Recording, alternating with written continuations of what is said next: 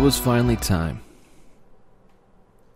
I was no longer working the 9 to 5, or in my case, 7 ish to 3 ish. I was now on the hustle, the grind, the entrepreneur life. Or do all those out there who are more Facebook than Insta on a path to millennial bum?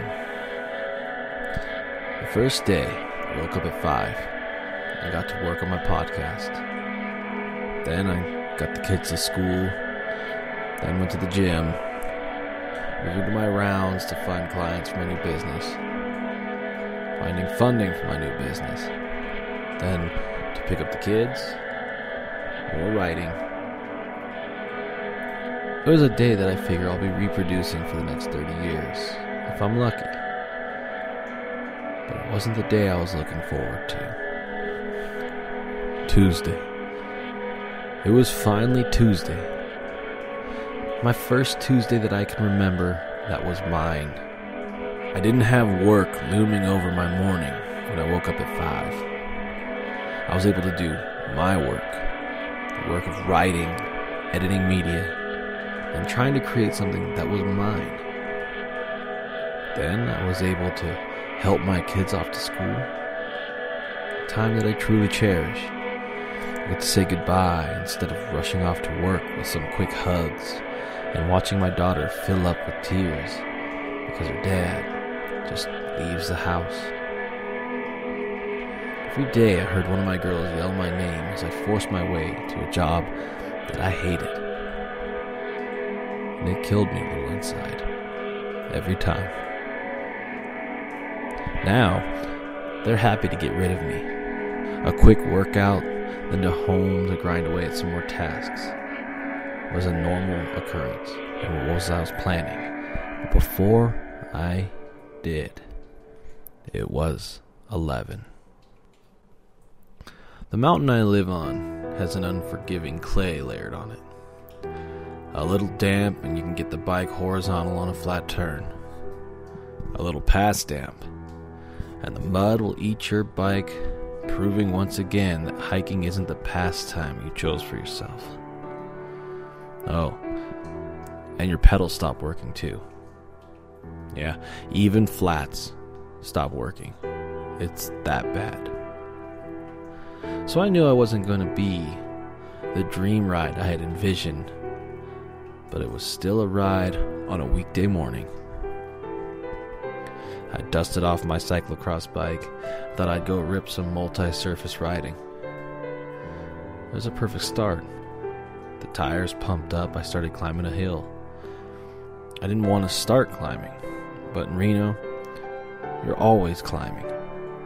I'm feeling okay. Then the first bump I hit, the bars roll. I'm headed to a curb, bars down, no brakes, and all the skills from my past shivered off the rust, and I didn't die.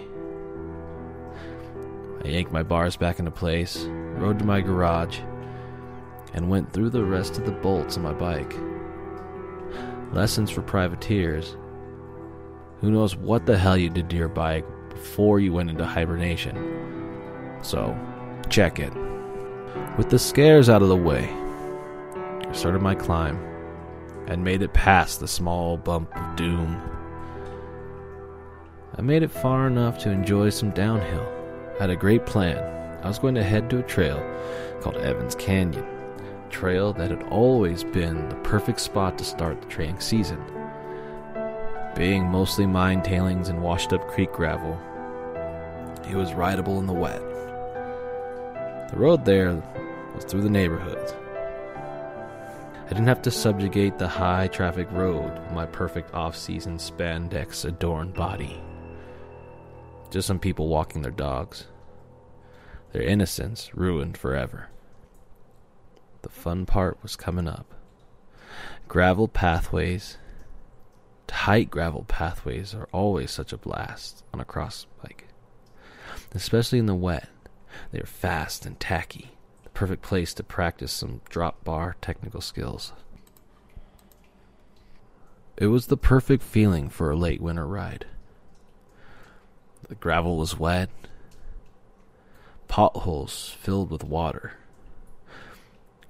Clouds hovered over with an ominous glare. The cool air a perfect match for keeping the body temperature low, but not requiring me to bundle up. The empty path that was in front of me was also perfect. Nobody around, just me attacking it. I reached the long tunnel. The other side was the canyon and the trail I was aching to ride. I rode inside. The sound of tires crushing tiny bits of gravel becomes hollow. I focus on the light on the other side. Always a lingering dread deep inside that someone might have strung a wire across the tunnel.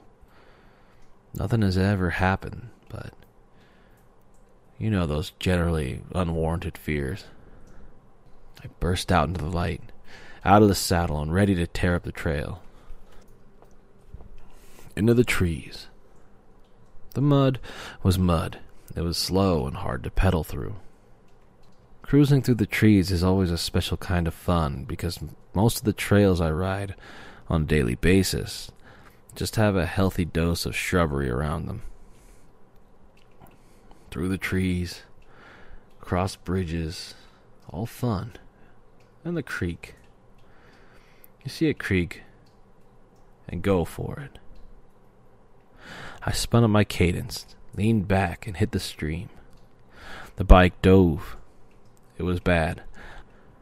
I could see how deep the stream was through the clear water, and even worse, I saw the mini boulders in there. I made the quick unclip as my front tire decided it wanted to hit the biggest rock under the water.